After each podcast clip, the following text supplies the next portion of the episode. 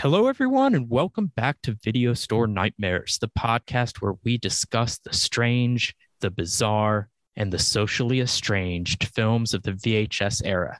Tonight, we are taking a baby step into the spooky season, our first episode of October, and part of our Halloween themed foursome, and that is The Pit. My name is Luke, and I'm joined by Leland. Listeners, as of this broadcast, you can find 1981's The Pit on Tubi for the low, low price of free with ads. So th- this movie didn't have as much Halloween as I remembered it having. It it and uh, I can be forgiven for thinking though so because we only have one Halloween scene, but we get to see it twice. Twice. Yeah. this is the perfect American idealized town that would celebrate Halloween on a very ceremonial basis. So I would say you are forgiven. And and even though we only see that one Halloween scene, it is the perfect kind of Halloween scene. We got kids in costumes running around. It's obviously fall. I think we even see some jack o' lanterns. What did you think of the Halloween scene? Did it put you in the fall spirit? It really sets you up to think that this film is going to be more Halloween centric than it turns out to be. Yeah. But I still appreciate it and it fits the theme. Why do you think that scene is at the beginning? I'm guessing the director or the producer, somebody thought that it this film did not have enough gusto in the beginning. So to let you all know, hey, eventually there's going to be a pit and some things in a pit. Here's a teaser. Yeah. So, my understanding based on IMDb is that the original screenplay uh, by Ian Stuart was much darker and more serious than the film we ultimately got. And I suspect that it was the director's decision to put that scene at the beginning. So it was obvious you're you're going to be watching a horror movie. Even if that scene was not in the beginning this is a horror movie for parents. Indeed. Yeah Although, all right so let, i don't know this, wait wait wait wait. Let's put this trigger warning in the beginning of this episode. If you are the kind of person who doesn't appreciate people without children giving parenting advice back out now it there is also and i think i want to hold this till later but there is an insinuation that the mother in this film hasn't been the ideal parent either. Oh no. I don't think the movie tries to exonerate the parents on any level. They both yeah. suck. Although in jamie's the kid's case uh, he might have just also lost the genetic lottery before the movie even started yeah. So if I think most people, I think a lot of people have seen this movie, but our no basic, way. I never heard of this shit until you brought it up. No, this is a movie that I always saw in the video store when I was a kid. I don't think I actually watched it until like my late teens when I was starting to buy a lot of uh, old VHS tapes. So I saw this relatively young, um, but I, I think it's a fairly well known movie, like in at least in B horror movie circles. Anyway, if you have not seen it, um, our this the movie is about a I don't know, is he 12? 14, 13? How old is this kid? I want to say he's 12. I think he's 12. They talk about him being 12. So we have a 12 year old kid, Jamie, as our main character. And the, you know, hang on a second. I got to grab the box. All right. On the on the box, they call him a 12 year old autistic boy. But the movie never explicitly says he's autistic. Yeah, I'm surprised they put the A word on the box. I was kind of surprised too.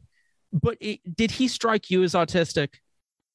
Yo, um, there, this kid is so deep in the spectrum there's probably levels of, of the spectrum that were not defined until this kid was an- analyzed by psychologists.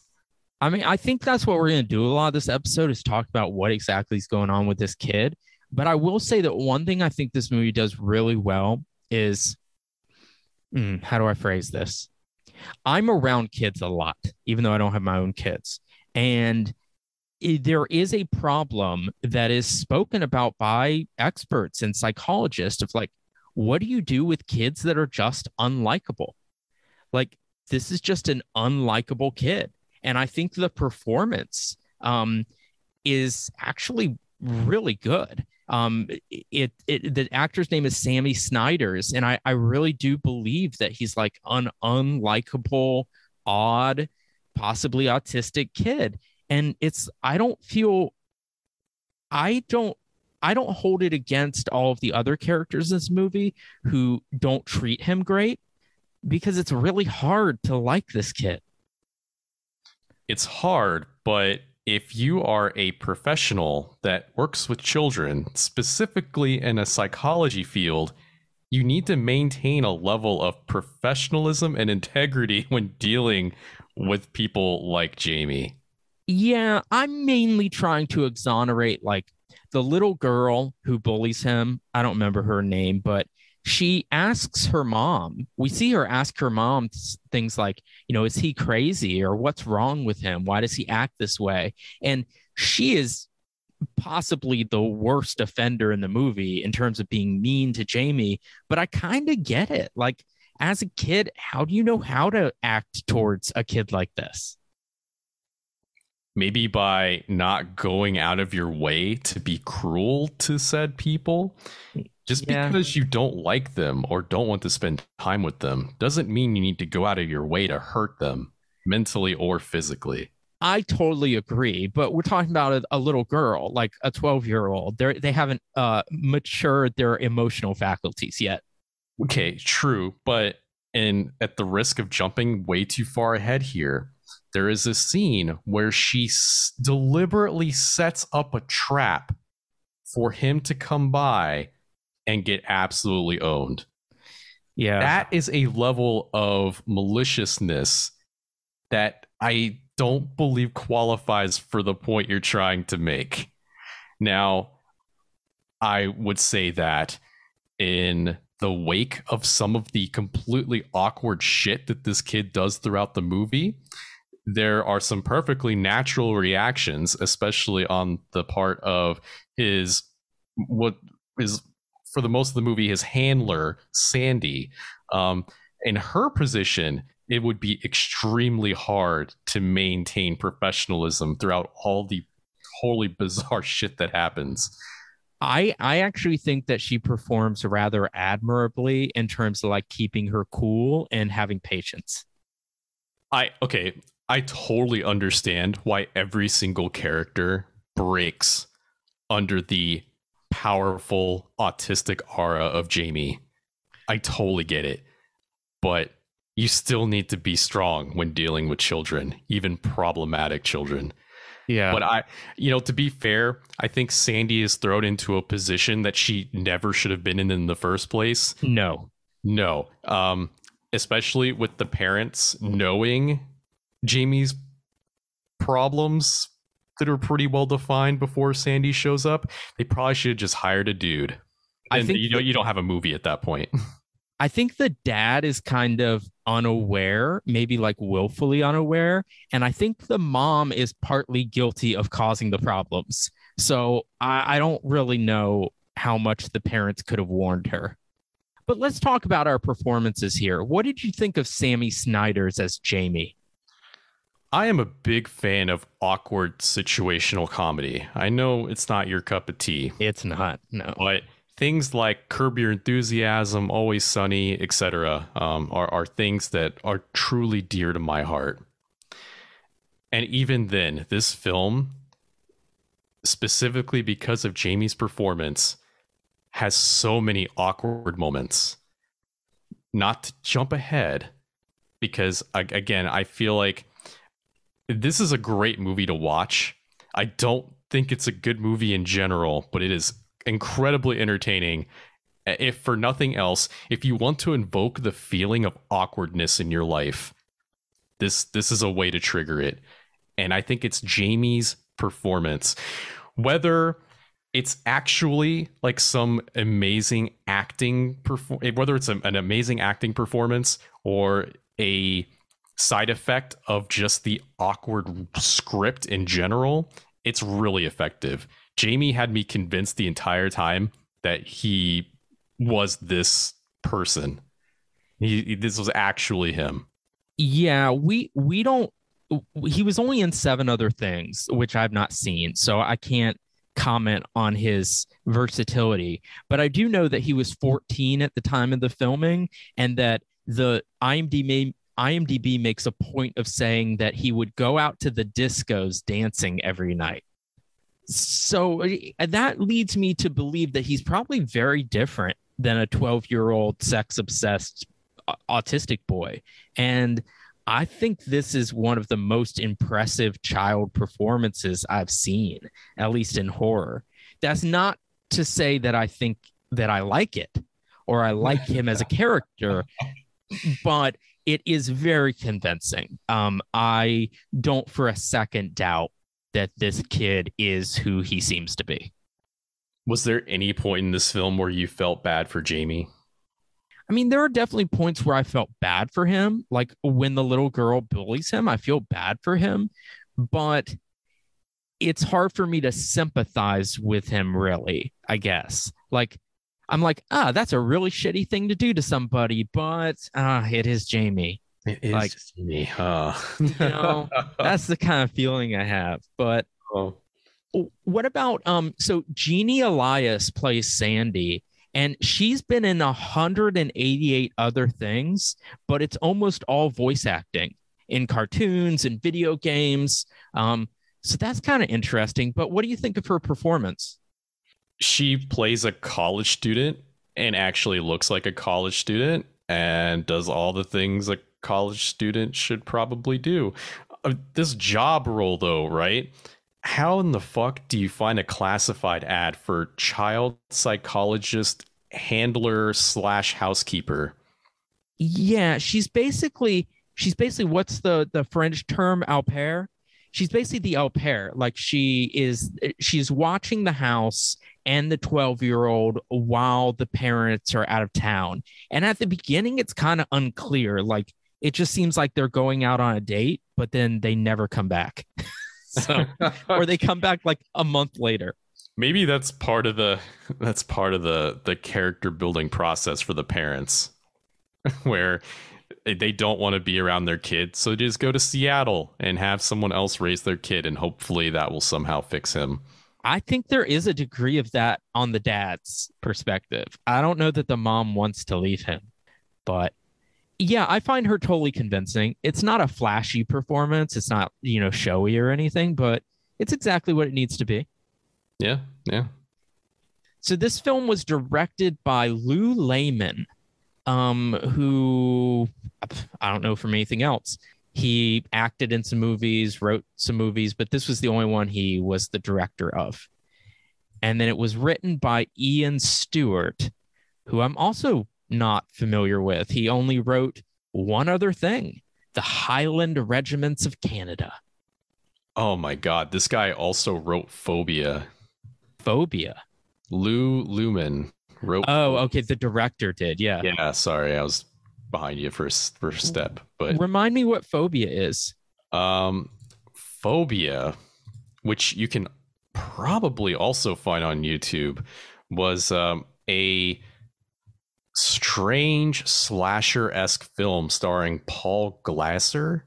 Oh yes, I have seen this. I kind of liked like, it.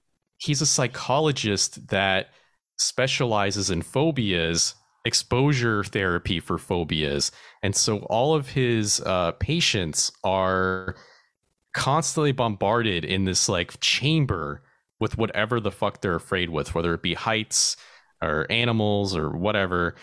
And then they all slowly start dying. And um, it's kind of, I'm just going to ruin it, man. It's, it, it, turns out the, the main character is the one who's killing them. like he's killing his own patients off because yeah. they're not strong enough to overcome their phobias or some bullshit like that. The writing is awfully written film, and that's that's why I, I was just fucking aghast that the director wrote it. I I have seen that film. I remember kind of liking it, like not thinking it was you know altogether good. Just I enjoyed watching it. I I don't know why I remember this, but there is specifically a scene where the main character, who is into hockey, that's his hobby, is in a hockey rink, you know, playing hockey with other players. He's the only character not wearing a helmet. Okay. like hockey, playing hockey without a helmet. Yeah, that sounds ill advised. No, no, it's not the best. So let's um let's talk about this the premise real quickly before we play the trailer. Um, our 12 year old autistic boy who's been left alone with his nanny clues her into the fact that he has secret friends who live in a pit in the woods, which he calls tralalogs.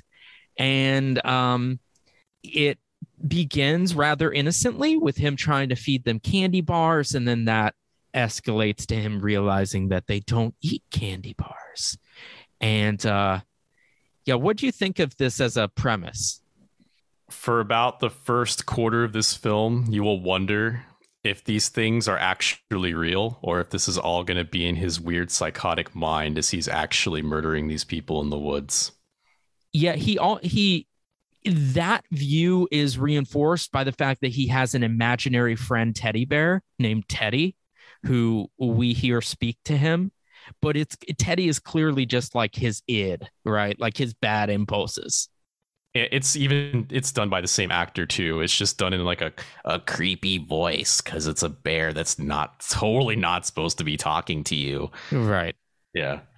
Uh, but originally, apparently, the the screenplay was, as I said earlier, much darker, and the tralalogs were um, explicitly inside of Jamie's mind. It, it, the movie did not lead us to believe they were real, but they're clearly real in this version there, there, this is one of those plots where like the stars align like not only is this kid have a very specific form of autism and social awkwardness that just really shines even among all of the other things we've watched on this show but he also just happens to have stumbled upon a pit of mythical creatures in a in the middle of the woods that somehow no one else has managed to find I do really like I, I it's totally ridiculous because it wants us to think this pit is like I don't know, 100 feet away from the playground and people's backyards. And yet nobody else has ever seen this, I don't know, a hundred, uh, a hundred foot circumference pit full yeah, of creatures. Yeah. And it's hard to imagine that these creatures who are undoubtedly thousands upon thousands of years old have not just figured out a way to get out of this pit. yeah. Nope. They, they are stymied by an entire, I don't know, 20 feet, maybe. Yep. Yep. I mean, they essentially are like Ewoks, right? So they can't uh, really jump. Uh, yeah. Apparently, they inspired the Ewoks. Did you see this on IMDb? Uh, no, but I don't. So that seems kind of a stretch. Yeah. So it says it has been suggested that George Lucas took inspiration for the design of the Ewok characters in The Return of the Jedi from the pit monster trogs in this yeah, film. I'm, I'm to need a source on that because anybody can suggest that unless George himself was like suggesting that he got it from the pit. I, I would totally just disagree with that. Yeah disregard it. Apparently, the pit took two weeks to build. Hmm. One other bit of trivia I wanted to mention. So, apparently, the composer of the score, Victor Davies, did the score in three sessions. What did you think of the score? I can't even remember the score. that is entirely fair. It's real. I think it's really bad. I mean, it's well done. It's just very um, stock score, like stock epic movie drama, um, suspenseful type score, depending on the scene, but it never seems to fit the movie. It, it definitely isn't unique. I think it's one of the worst things about the movie. So, hey, how about that trailer? Yeah, let's play the trailer um, and then we'll talk about the story.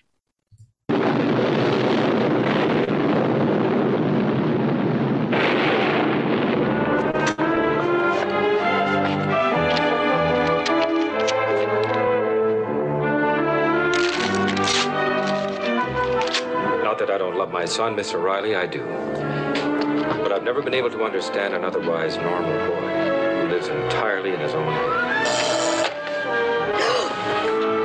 Jamie, what are you doing in here? I was just watching you sleep. And we had an incident here with some old lady in the community. Seeing him swinging in the trees out back with nothing on except some Superman cape or something. He'll grow up. Surely, my dear, but into what? One of those uh, hippies. He's not crazy. How old is your boyfriend? He's not normal. He's distressing. I think I'm gonna tell her about the things. The secret? Careful, Jamie, careful. I know where there's a huge hole in the ground. Big hole in the ground? And at the bottom of the hole, down in the dark, there's some things.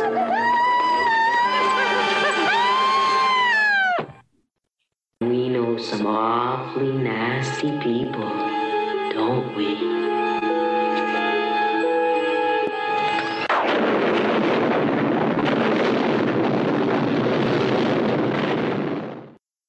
so let's skip the Halloween scene and and get to that chronologically. But from the very beginning of this movie, it wants it it wants it to be clear that Jamie is obsessed by sex. Um, we see him in the beginning having to write on the board in class, "I will not bring adult books to class," and the teacher is looking through this book of nude photography.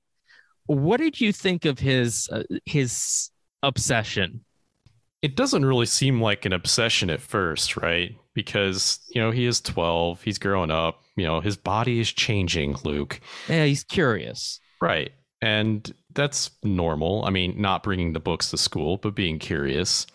It really isn't until the next couple scenes where you realize something's quite not right here. And it wasn't the fact that he apparently pushed a bunch of kids into a pit in the scene before right. No, I mean that's see. I do you like the fact that that scene's in the beginning? Like, no, not at all. Because I don't like it either. No, I kept I kept thinking, how does this fit chronologically? Does is this afterwards or before? It took me a hot minute to realize that it doesn't happen chronologically until about halfway through the film. Yeah, I've seen the film before, but it was even confusing for me it, because it, it gives you no indication that this is a flash forward. It seems as if it it happens chronologically, and so it I, it's just very strange. And it, then what's weirder is that they play the entire scene frame by frame a second time. I know in the middle of the film. What a lapse in judgment. I yeah. don't think this film needed the boost, man. I mean, this movie does not come off as a horror film in like the first 20 minutes, but there's enough here to keep you like flabbergasted. Yeah. Because uh, we quickly see that not only did he bring this book to class, but he cut out one of the naked women and he did he glue the librarian's face on top of it? Yeah. So he and send it to her.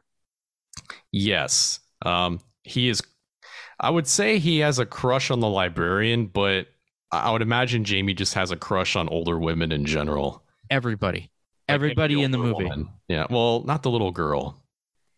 No. He does not seem interested in kids his own age. He is well, no, skipping that step. They have to have boobs, right? They have to have like an adult female body. An adult female body, right? So I think that's why he's like idolizing just older women. All right, so let's let's jump to this now because I think it's really important. Okay. There's there's a scene where he coerces the nanny into giving him a bath. And while she's bathing him, he says something like, My mom, why does my mom bathe me so much? Like, why does she touch me so much? And I took that as a suggestion that whether she intended it or not, he viewed his baths with his mom in a sexual way. And like, do you think it, do you think he's been abused? So I think he's been abused, but the movie is not clear on what kind of abuse we're talking about. Yeah. Because Jamie is reading into it as why does my mom think I'm so dirty? Because Right. he keeps getting washed. So then is the mother using baths as an excuse to sexually assault her son? Or is she actually having some sort of obsessive compulsive thing going on where she just obsessively washes her kid? And then the resulting fallout is what we're dealing with in the pit. you know, the way Jamie says it, I thought that the mom had molested him. But the the mom's performance, the way she acts in the couple of scenes we see her, it seems almost like she's just such a doting, obsessed parent that she couldn't possibly say no to Jamie or set up boundaries. So for her, it's like if taking a bath with her son brings them closer together, or if Jamie's curious and wants to see what she looks like without clothes, or uh, wants to know more about, you know, his private parts or whatever, like I think she'd give in. I think she'd go along with that stuff, not maliciously, but just because she doesn't know how to create boundaries. We are skirting into like Pornhub incest territory right now.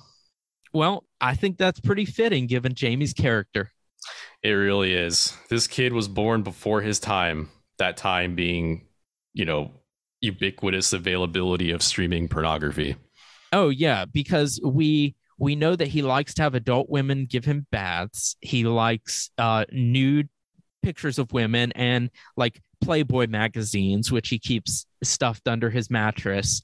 Um and we know we see in the very first scene we see him interact with Sandy. He crawls under the dinner table so he can look up her skirt. Like he is the classic definition of a perverted kid. It feels like there's there's got to be something stronger than the word perverted here. yeah, what word do you would you use? Uh, deviant? Yeah, that's fair. Yeah, I'd say deviant is a stronger word for Jamie's predicament. but yeah. Yeah. we have this scene where uh, the teacher who confiscated the book realizes it's taken from the public library, so she goes to turn it in. And uh, I just want to say, did you notice the librarian's glasses in this scene? Uh, I don't remember what they looked like. They are they're ugly. I want to I want you to see this. I mean, I think I remember liking them, oh my god! but I like really ridiculous glasses. Well, then, look, as a glasses fetishist, I don't appreciate these for what it's worth. All right, hang on. I got to screen share these. Okay.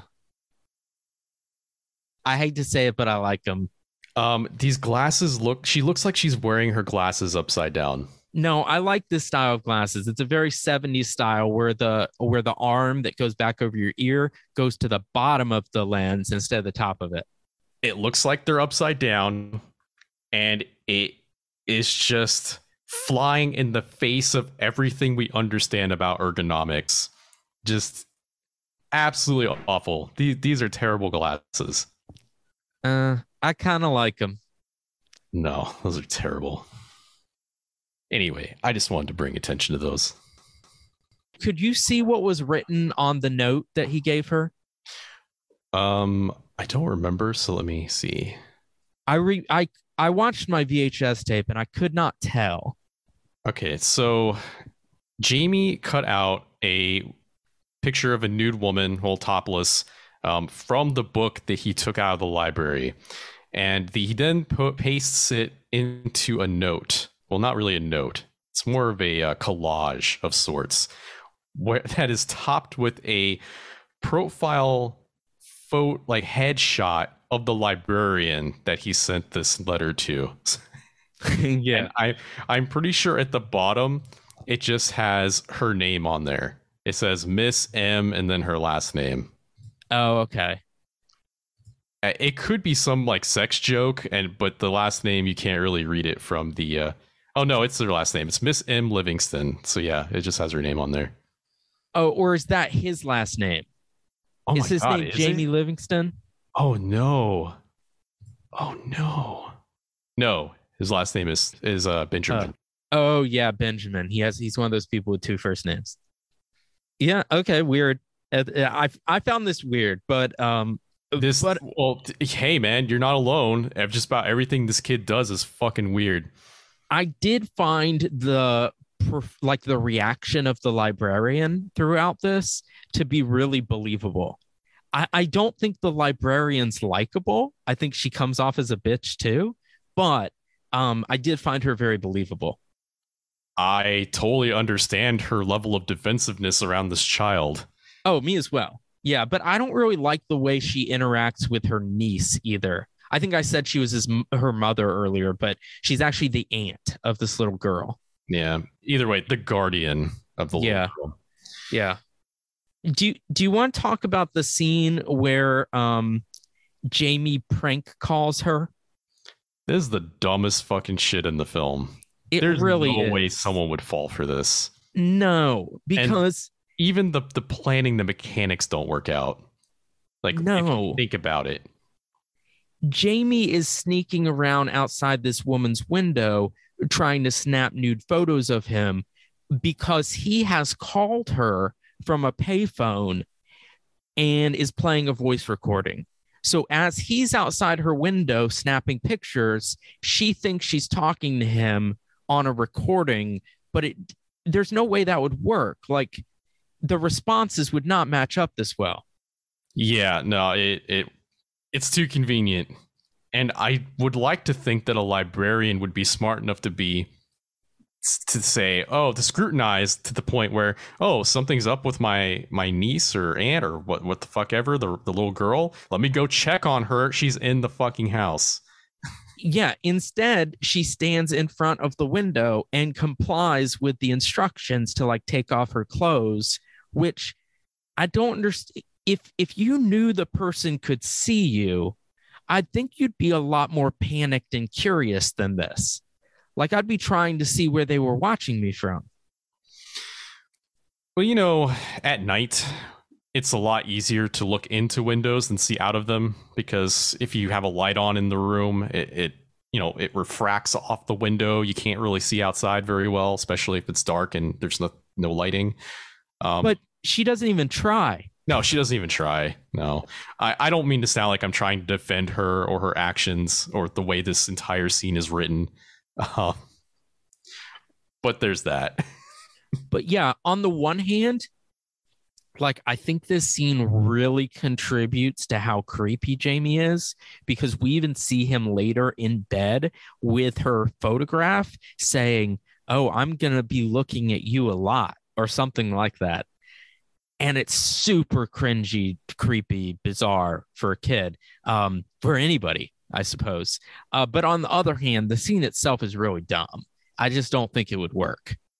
One thing I want to mention is that Jamie is an active amateur herpetologist. He uh, has a terrarium, which, you know, mostly pets like snakes and frogs and stuff are stereotypically believed to be kept by creepy white people. And, and Jamie upholds that stereotype hook, line, and sinker. Um, but the the thing that really triggers me about this scene, where we finally see his terrarium, is that he has all of his animals in one terrarium. There's like three, four different types of frogs, um, multiple lizards, and a whole fucking snake, yeah. all chilling in the same swamp terrarium. Yeah. I I thought the whole I mean, I think them all being together was just because nobody who is associated with this kid has bothered to learn anything about, uh, you know, reptiles and amphibians and snakes that, you know, eat frogs and all of that. But um, I think this is supposed to be a really obvious metaphor where he's dropping crickets into the terrarium, just like later he'll be pushing people into the pit. Yeah, yeah. I, I thought this was to establish that Jamie's the sort of person that like it would be easy to for him to make the leap since he already lives uh, feeds living things to his pets. sometimes I have a reoccurring, I wouldn't call it a bad dream, it's just uncomfortable, where I own tarantulas. I have two right now. And I don't know how long I've occasionally been having this dream, maybe like once or twice a year. I'll have a dream where for some reason, thanks to dream logic, I will be putting multiple animals in the same terrarium, which then results in them hurting and eating each other. Mm-hmm. And it, it gets me stressed out in the dream because that should never ever happen. And this scene fucking triggered that. Yeah, it um I didn't I mean I I noticed it and like thought it was silly or weird, but it didn't really bother me. I just thought it was a mistake. Oh god. Yeah, well, I mean this whole kid's life is a mistake. Uh indeed. The his dad when when his dad and mom are first meeting um the the nanny Sandy, uh the dad even the dad says that he thinks he's a nutcase. And the mom's like he's not that bad, but clearly the dad is not one of the kids defenders. There's a scene here where Jamie Jamie tries to time Sandy's uh, night routine to, to the point where she'll be wearing pajamas so that when he asks for water, a glass of water, she'll be uh, looking more uh, seductive as she brings him a drink. the the the thing is this is what this movie does so well because on the one hand jamie thinks that he's being incredibly clever that this is like a clever scheme to get her in where he can see her you know almost naked. But it's not clever. It's clever for a 12 year old but it's not clever. Like she can see right through it and tells her one of her boyfriends about how you know he's a little creeper. Um but he thinks it's clever and that's obvious and i just think that's a really astute move by the movie. It's very convincing. There's no way we can cover all the depravity that this kid pushes onto other people. Um, there, there's a scene where he is in Sandy's bedroom as she wakes up and she has to cover herself because she's just wearing a nightgown that you know gets open as you toss and turn in the middle of the night and he saw everything yeah. Who knows how long he's been there? she's clearly distressed and he says i was just watching you sleep. And then so he I, I think in that moment he's genuinely naive and like doesn't know why she would care about that. But then when he realizes that she's you know upset he says you don't need to worry about me. I wouldn't do anything to hurt you.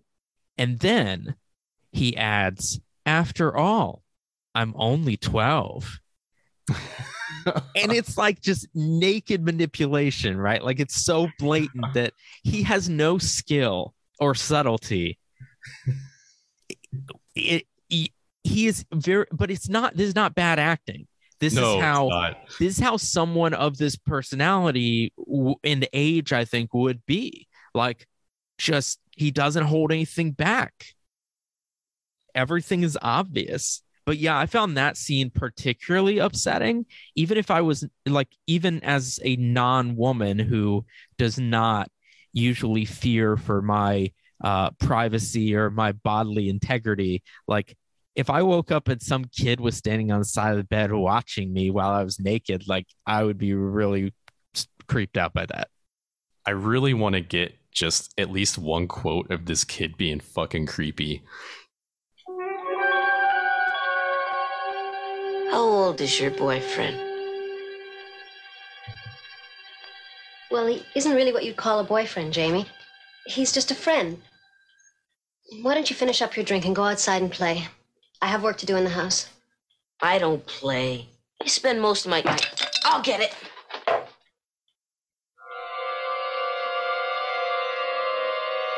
I said I'd get it. That's very nice of you, Jamie, but.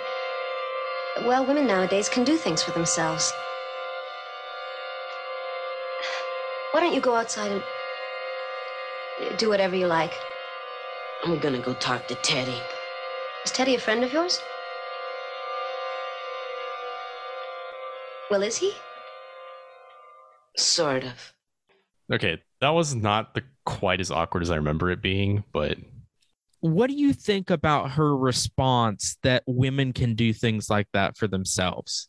Mm, okay, so this is 1981. All right, for for those who are unfamiliar with this scene, she basically just drops a knife in the kitchen right at her feet, and she just immediately leans over and gets it before he can dash across the entire kitchen to get it. Um, so 1981, I mean, more women are entering the workforce. I mean, I know this isn't like the the cusp of like you know the feminist rights movement or anything, but women are getting more independent at this point in American history. I I guess I just found it odd because before she said it, I didn't get the sense that he was saying this because she was a woman.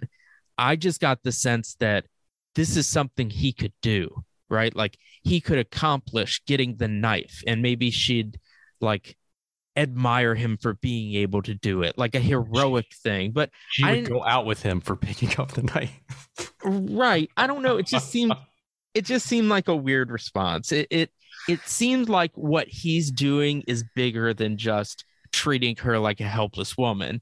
It's like he's mad that he doesn't get the opportunity to like self-aggrandize. yeah, he just wants to simp for her really hard. He makes no secret about it. I mean, he talks to her blatantly about how like she can be with him and he's he won't be young forever and age is just the number and things like that. Now we, we wanted to, we were talking about professionalism earlier on her part.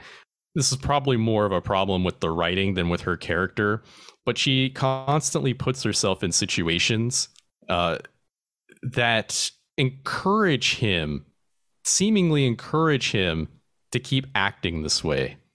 Yeah, she is not um she does not uh, uh, establish boundaries.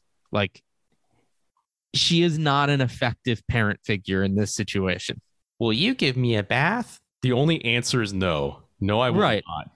Right. You're fucking 12. Do it yourself. his his response is, "Well, the bubbles will be covering me." And And she ex- she accepts that reasoning. She says something like, Will you just make sure you keep it under the bubbles? Maybe if this kid was like three, I don't, but this kid is practically a teenager and very clearly excited by you. But you know, again, we we can blame the writer on this probably. of course, this was written by a man. Yeah. When when he asks her, you know, do you have a boyfriend? The answer is yes. Yes, you do. A hundred percent of the time.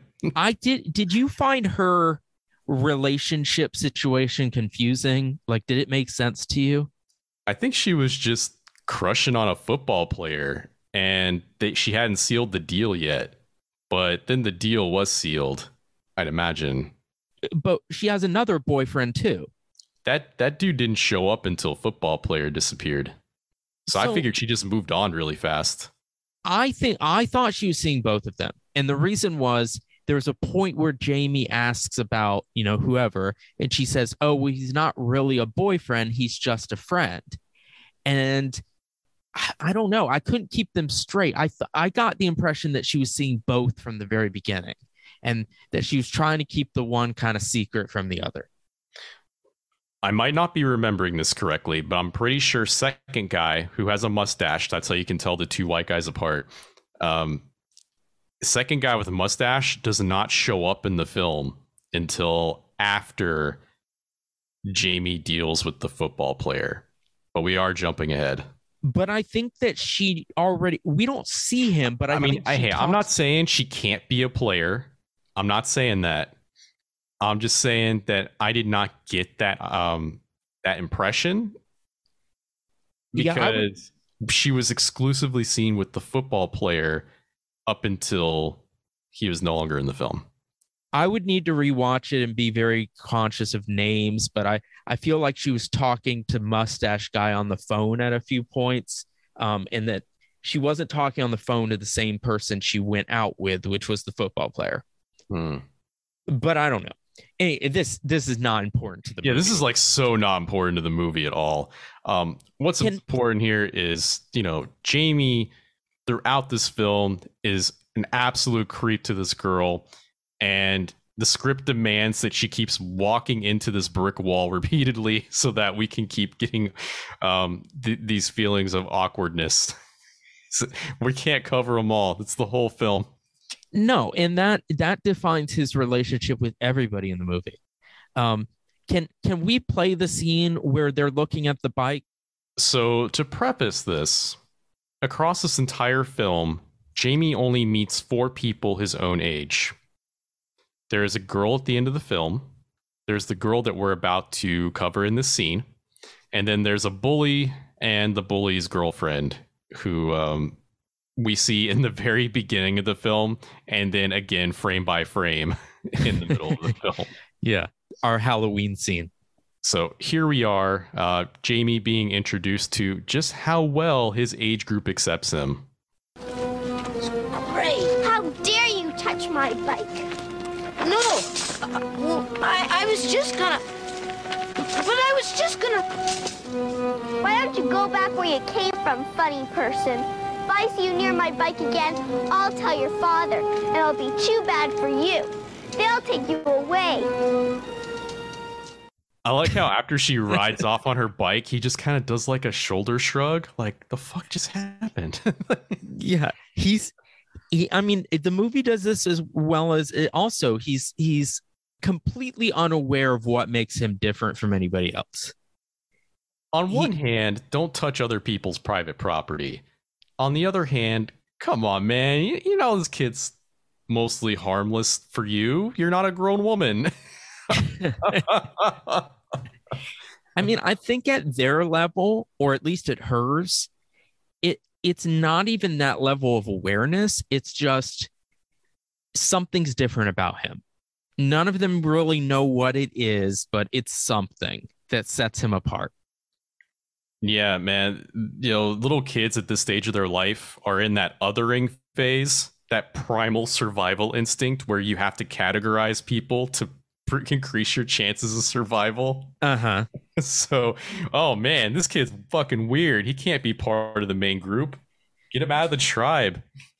What What did you think about her level of uh, insult, though? Yeah, funny person. person get burned. She's obnoxious. Like this, I, I totally didn't mind when she died. I'm.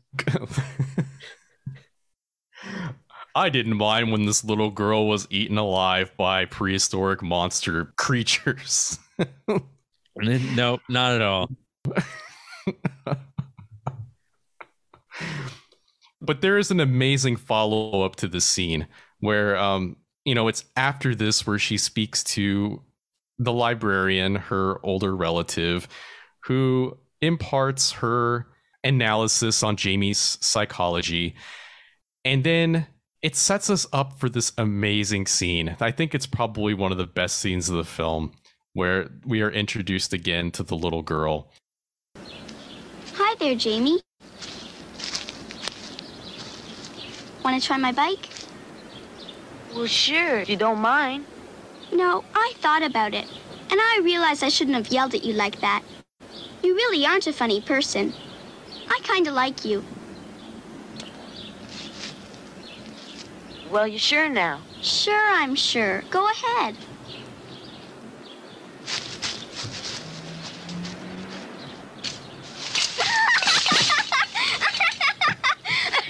what on earth is going on here? I let Jamie try my bike, and I didn't tell him that it wasn't all in one piece. Abigail, that's awful. Jamie, you shouldn't play with her. I wouldn't play with that crud if she was. You stop laughing. You should just go home. I didn't even do anything. You should have been here, Aunt Margaret. It was the funniest thing I ever saw. Come in, right now. In. If I were Jamie, I would totally fell for this shit. Think about the level of premeditation in this scene. This little uh-huh. girl is sitting in front of her house for an undescribed amount of time, pretending to tune her bicycle and clean it up, seemingly in one piece, just so that he can come around, ask to ride the bike, and then totally eat fucking dirt because the bike is not in one piece and falls apart as soon as he tries to ride away. Yeah, this little girl's a bitch. I think that goes beyond bitch. That is cruel. Yeah, it's it's too bad that Jamie just makes everyone feel like they need to be cruel to him. Right. It's his fault. I'm totally victim shaming here because that's what the movie wants us to do, right? Like the movie wants us to think Abigail, the little girl's a bitch, but they also want us to understand that Jamie is a like a creepy he's a child molester in a little boy's body. Eh, that's not fair. He didn't molest a single child throughout this film. Just grown women. so this follows the scene where Abigail, the little girl, was asking her aunt, the librarian, if Jamie was crazy. And the aunt says, No, he's not normal. He's just distressing. And the little girl says, That's what I thought they all are. Does she mean all men? That's what I kind of interpreted.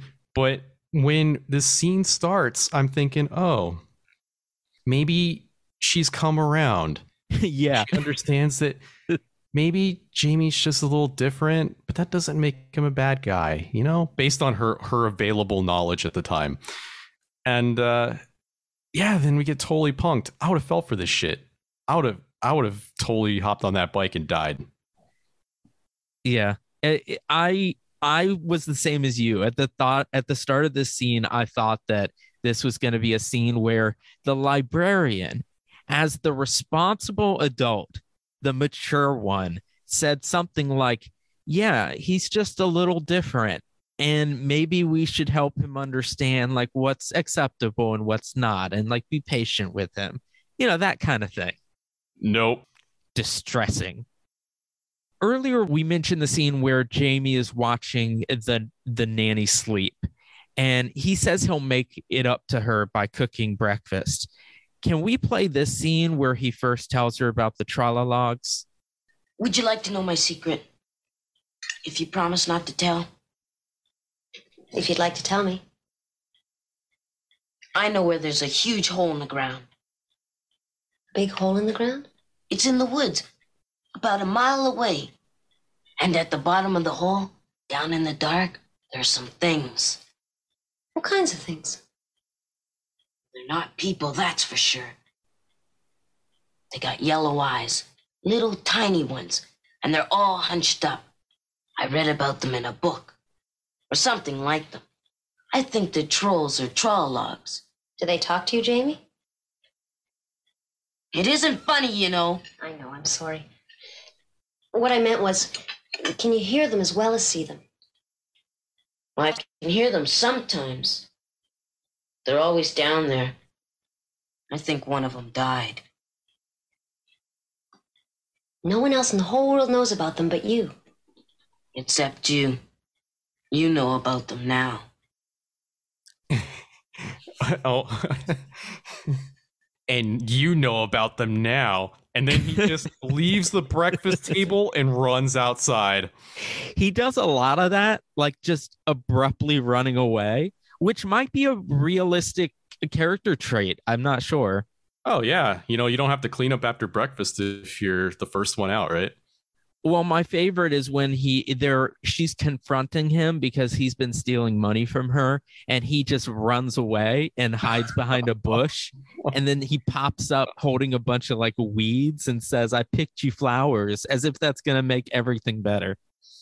Uh yeah, uh Jamie is not the hide and seek champion of this small town. No, nor the nor the cross country one but yeah, so we first it, this is where we hear about the Trolalogs for the first time. Uh, what did you think of them once we see them? You know, if we did not have that scene in the beginning of the movie, this would be like really out of left field.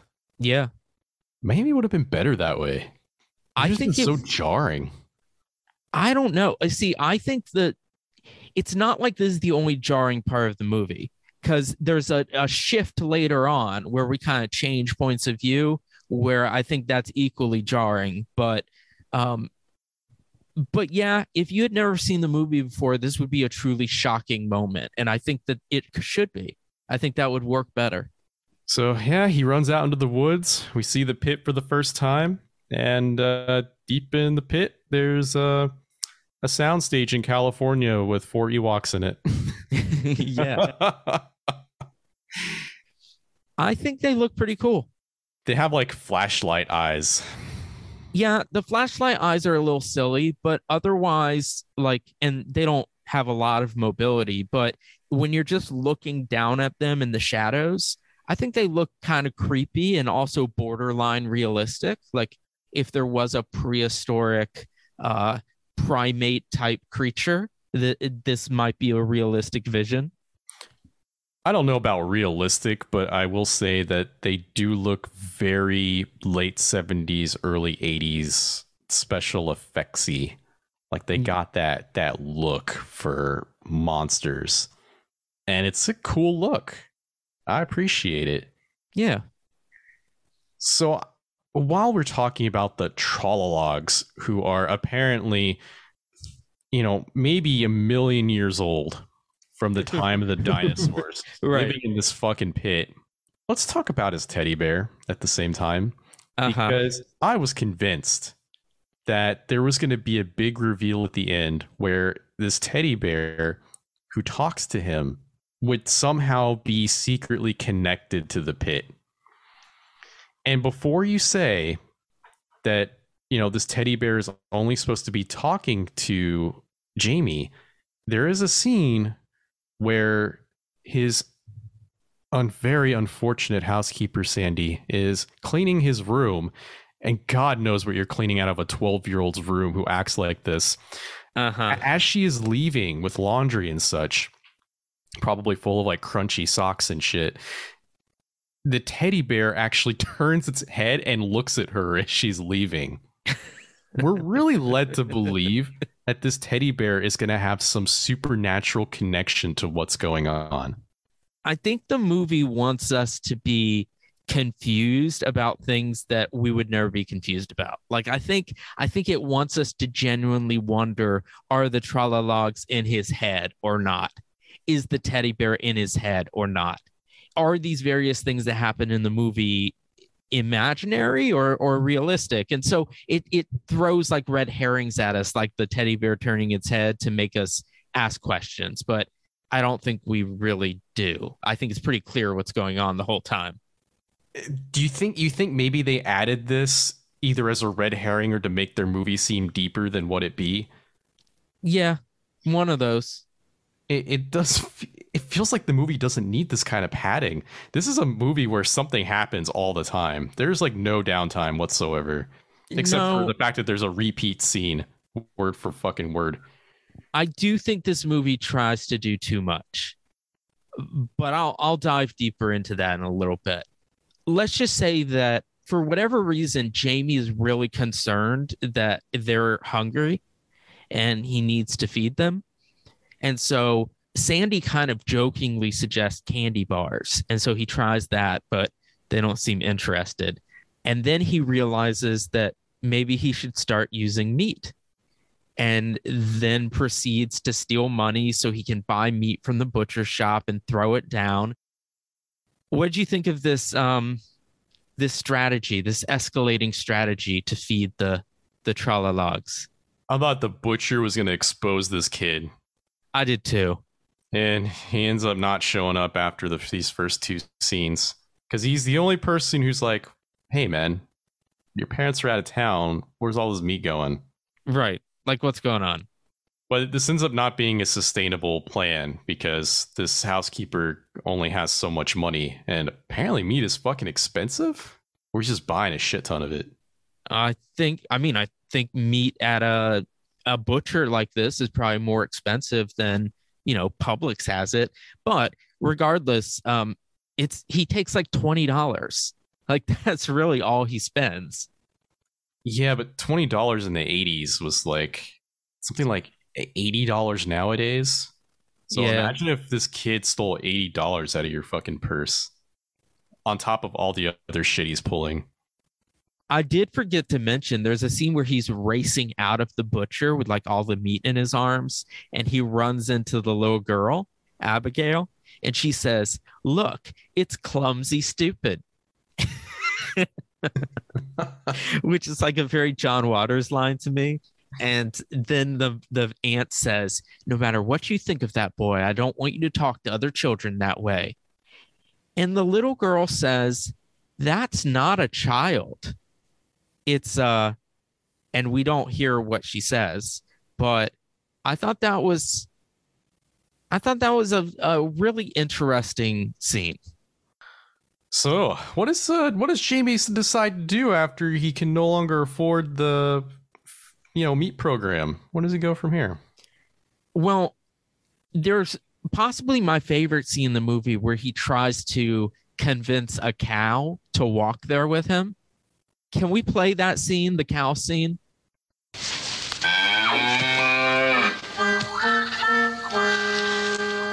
Look, cow. You don't know it, but but somebody's gonna come and take you away and kill you. Make steaks and hamburger out of you. Look, I've got some friends that eat meat too. And I gotta take care of them. I'm gonna take you to see them. And I gotta get you to fall down the hole, or else they might starve or even get out. Come on, Cal.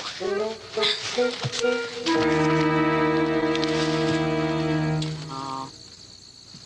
I didn't want to hurt you anyways. Guess it's better this way.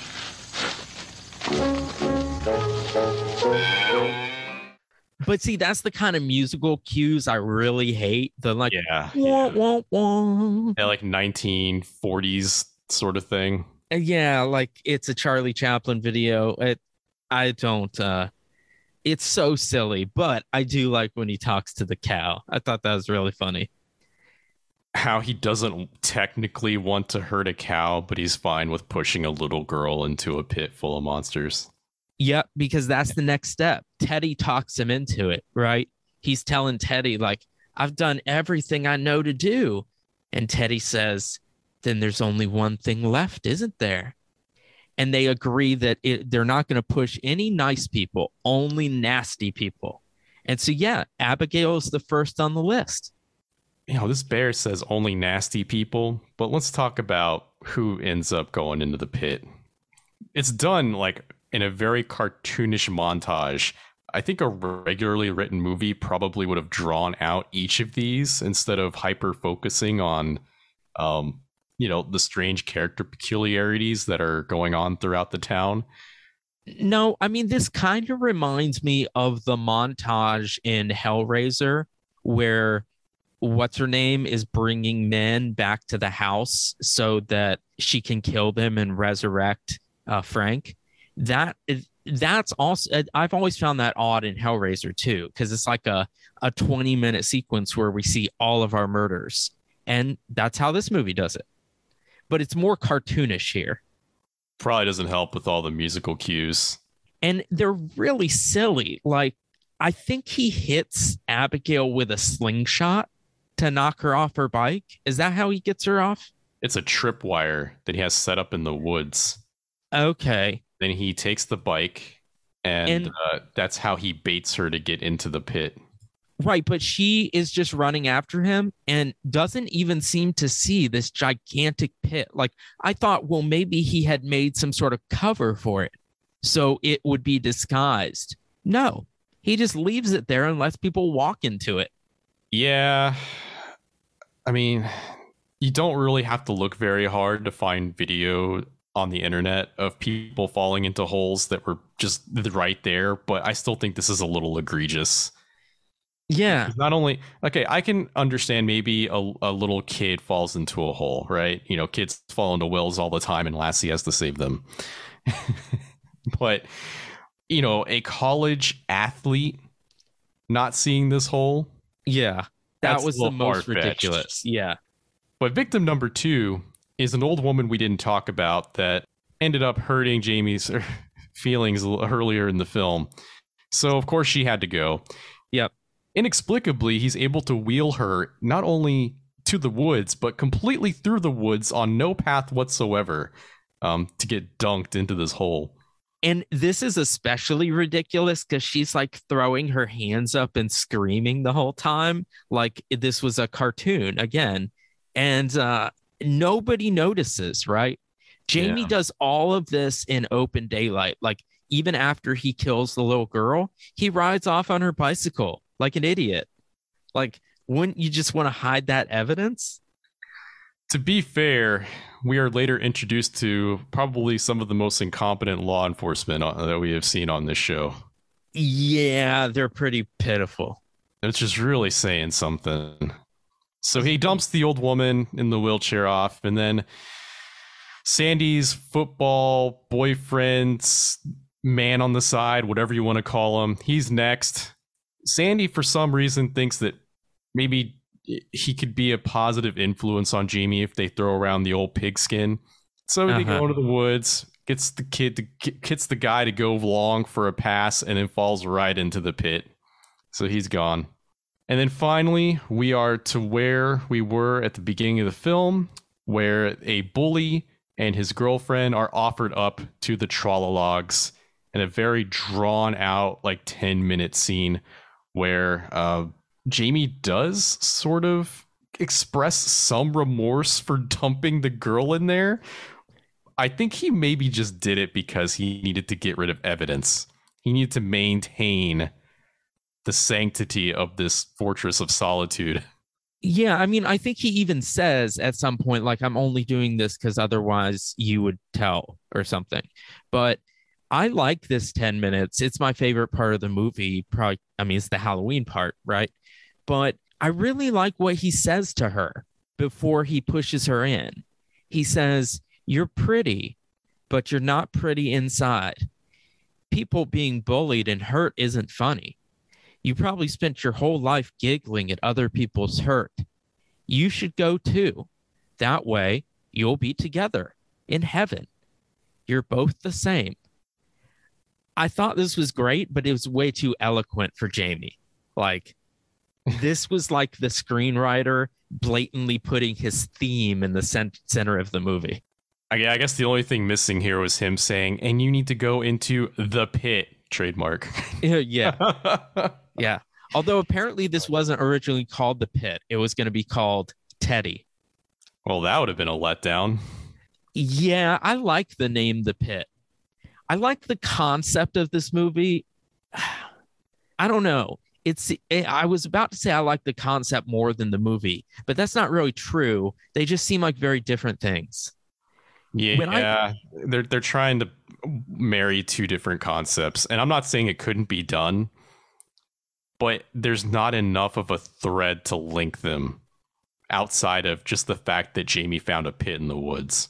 Right. So like the the tagline on the front of the VHS is down in the pit there's something alive. Half human, half monster, half crazed. Pray to God it only kills you. So like that sounds cool, but that's not this movie. This and I'm not saying this movie's bad. It's just a totally different thing than what that suggests do you want to jump to where uh where sandy finally goes to see them Yeah, I think that's the next point. i mean there's so much we could talk about but it's just too much No, we Like, can't. we're We already can't. running long There are so many better films we have cut short on that I, I don't want to I don't want to use that goodwill on this film. so, okay. So this next victim is unfortunately Sandy herself, who finally decides to follow this kid into the woods against her better judgment.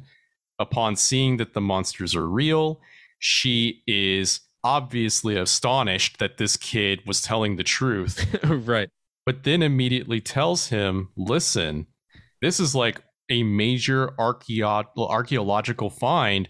The scientific community needs to know about this. And my first thought was, you know, the first thing scientists are going to do is put it in a fucking chamber and dissect them. which is what jamie says which i thought was was pretty astute of him I thought he was going to push her in, right? yeah But unfortunately, the simp power is too strong. He he does not push her in. She falls in all on her own. Yep. Yeah college he- educated psycho psycho psychology major housekeeper child expert slips into a pit and dies Yeah, almost but instantly. Well, Um, he he tries to pull her out, but he, he ain't pulling shit out with that upper arm strength man. No. he ain't no college athlete. But I really liked their whole conversation here because I, she, you know, she brings up, yeah, this is significant find that the scientific community needs to know about. She says that their race m- must be thousands of years old. And she says there's paleontologists who need to investigate this. And Jamie's response is they'd put them in a cage or they'd experiment on them, which I think is a pretty astute observation for a kid. And then she comes back with, well, what about your frogs and lizards? And I thought that that was a pretty clever response. And uh, and she she blatantly admits she's like, look, I know I promised not to tell anybody, but the only reason I did that was because I didn't believe you. so yeah, she ultimately slips and falls in. But I liked this whole scene. I thought it was really interesting. After her unceremonial death, the movie does take on a very strange perspective, no longer following Jamie specifically, but instead bouncing back and forth between him and an ensuing law enforcement investigation with a level of professionalism that makes Keystone cops look outstanding. Um, they are. We're talking about a small town where a white child a college athlete in the prime of his life and a, well, this didn't exist back then but a s- extreme silver alert and now a college age again white um woman are all missing. This would blow up into a federal manhunt at this point. Yeah, I couldn't Media believe would run away with this shit. I couldn't netflix documentaries on it.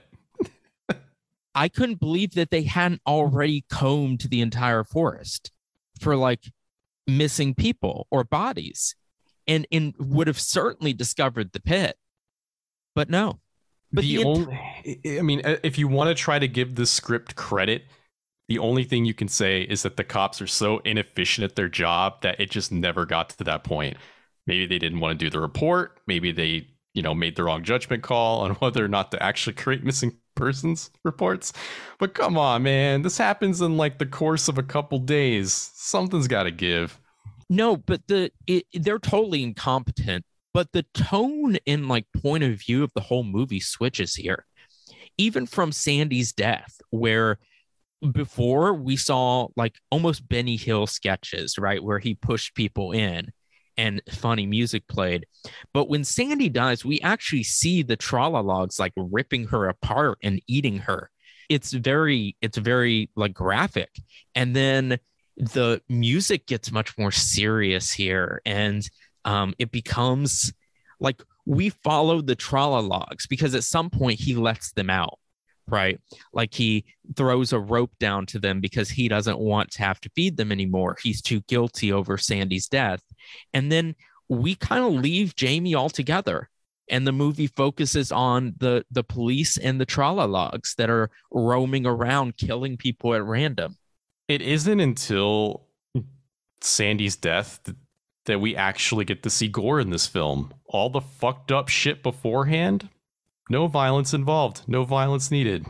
yeah that's what i'm saying it really shifts here it feels like a different movie But yeah, he then decides, you know, I don't want to be responsible for you anymore. Be the masters of your own destiny. And he gives them a rope. And that's all it took.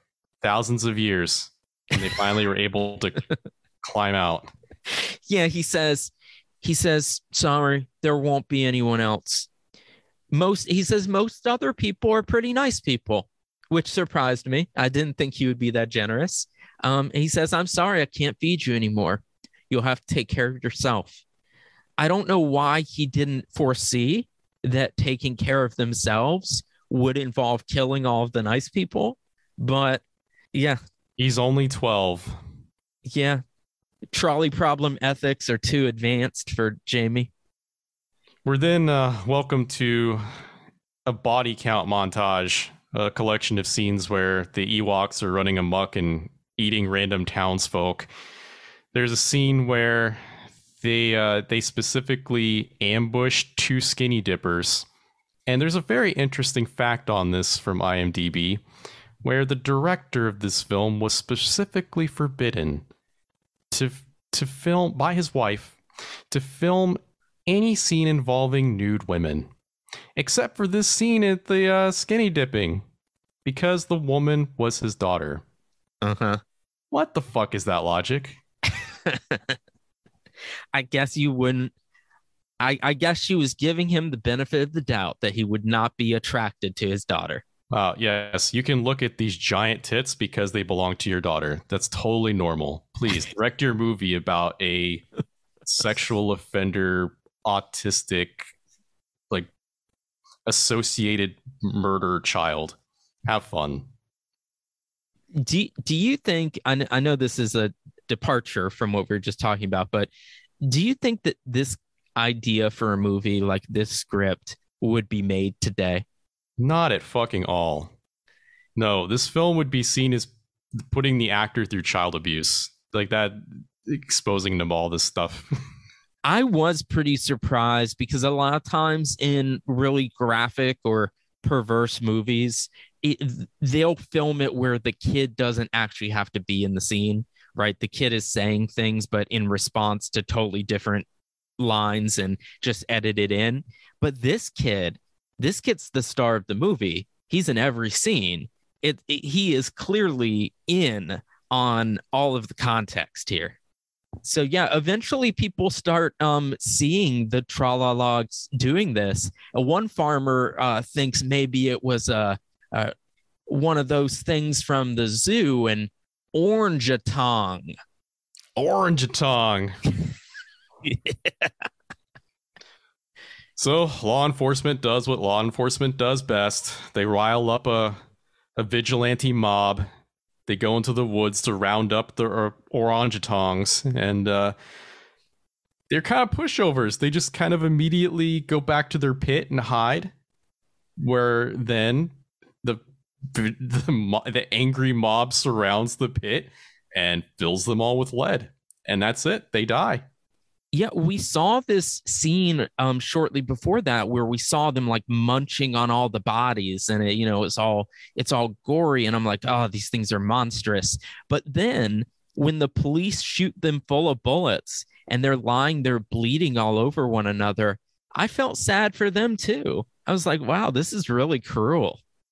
They didn't understand what they were doing. No, they're just like animals. Not only are they dead, they scientists can no longer study them. They're gone. No, they might have had glowing demon eyes, but they're just a species. We should, well, we we should have, we could have researched them and then Jurassic Park them. You know? Yeah, let's let's be honest, man. If the government got a hold of them, they just just tried to figure out a way to weaponize them. We gotta figure out: can we breed with them? can we Yeah. produce a hybrid? Super trolalog soldiers. So these shifts in this movie are like out of left field to me, where Jamie or um Sandy dies, then we get this weird dark tone while we shift points of view to the police and the trolalogs. And then we see Jamie being driven out to meet this elderly couple on a farm where he's apparently going to be living. Are these his grandparents? Like what These happened his- to his These are his grandparents. He actually calls them grandma. What I'm assuming is that the parents could no longer afford or convince anyone else to watch their demon child, so they dropped them on the grandparents. it's just really weird to not see that.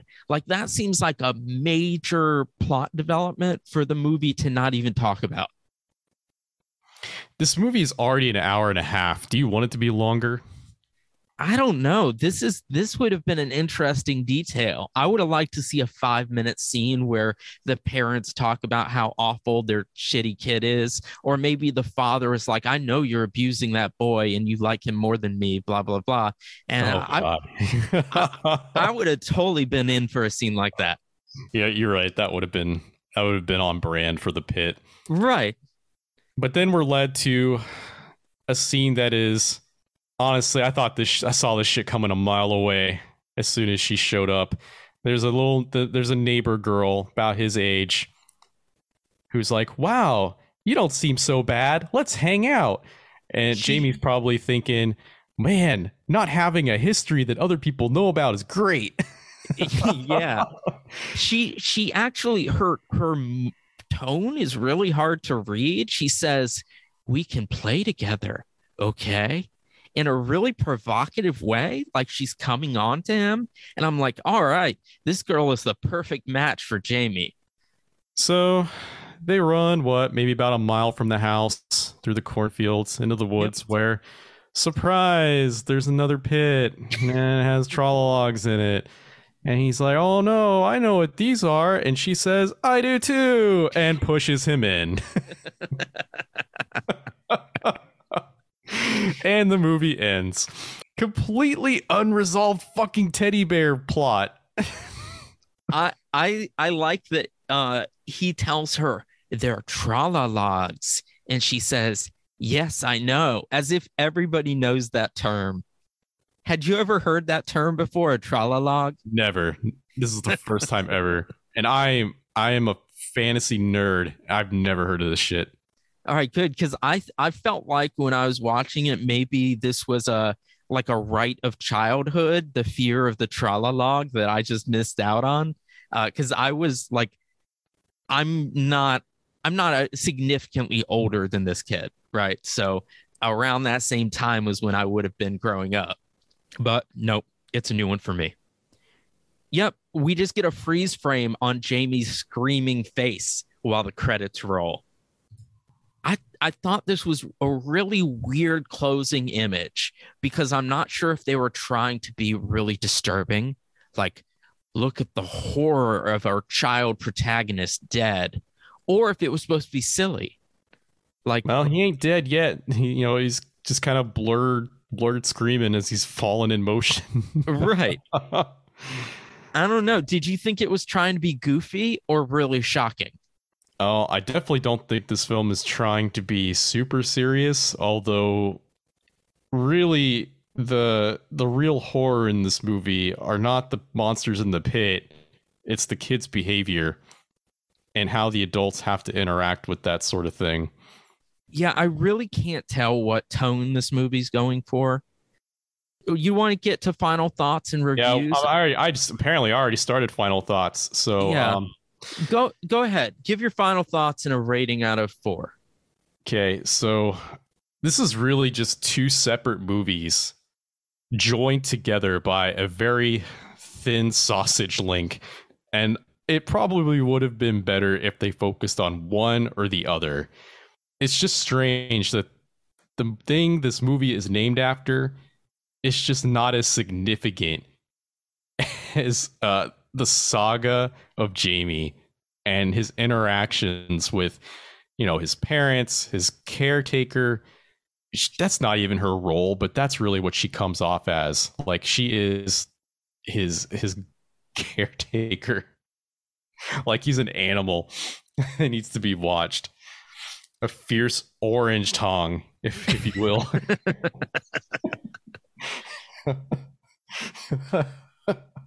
all right but well let's let's cut the fat here this is not a good movie but it is really fun to watch. Um, definitely great for groups, amazing to make fun of.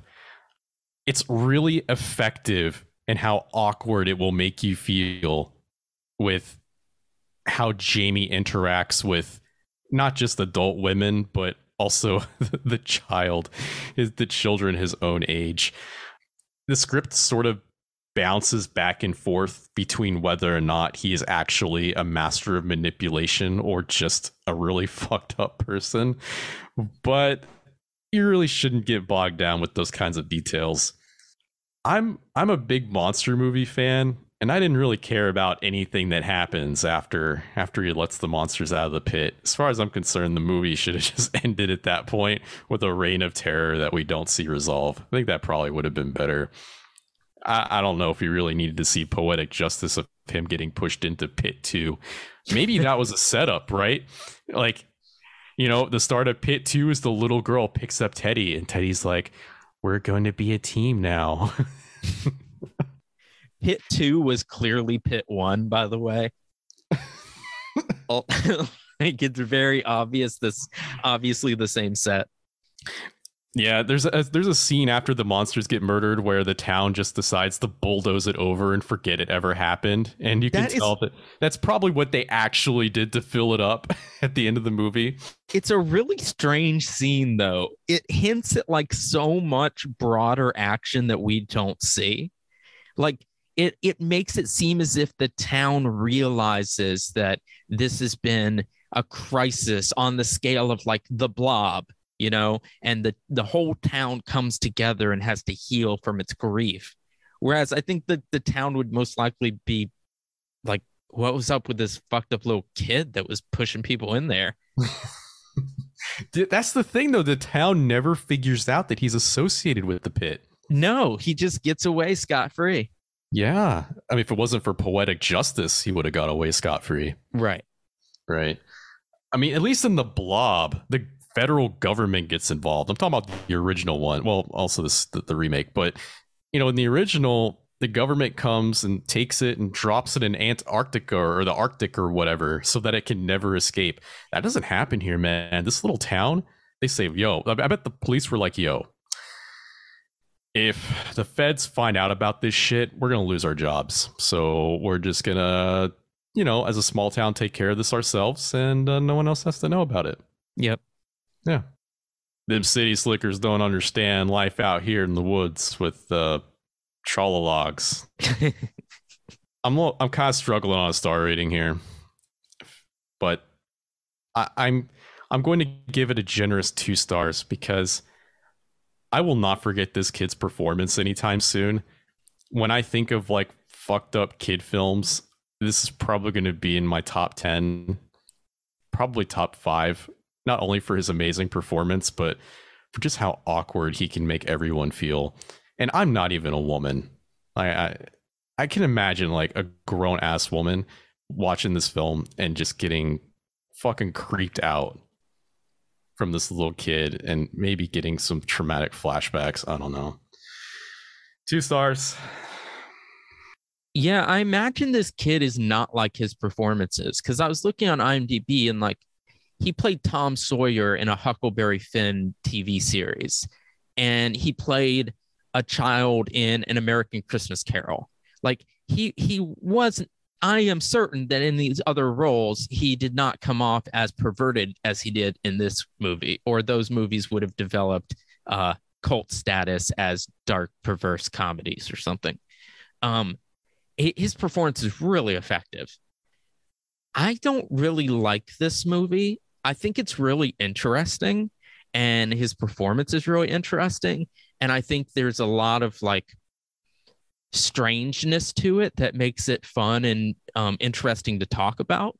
Uh, I think the trolalogs themselves are cool and like the Teddy aspect is cool, but the sort of awkwardness that Leland finds funny is just awkward to me. Like it's not really comfortable. Um, and the movie's not quite well made enough for me to like take it seriously and be really disturbed by it.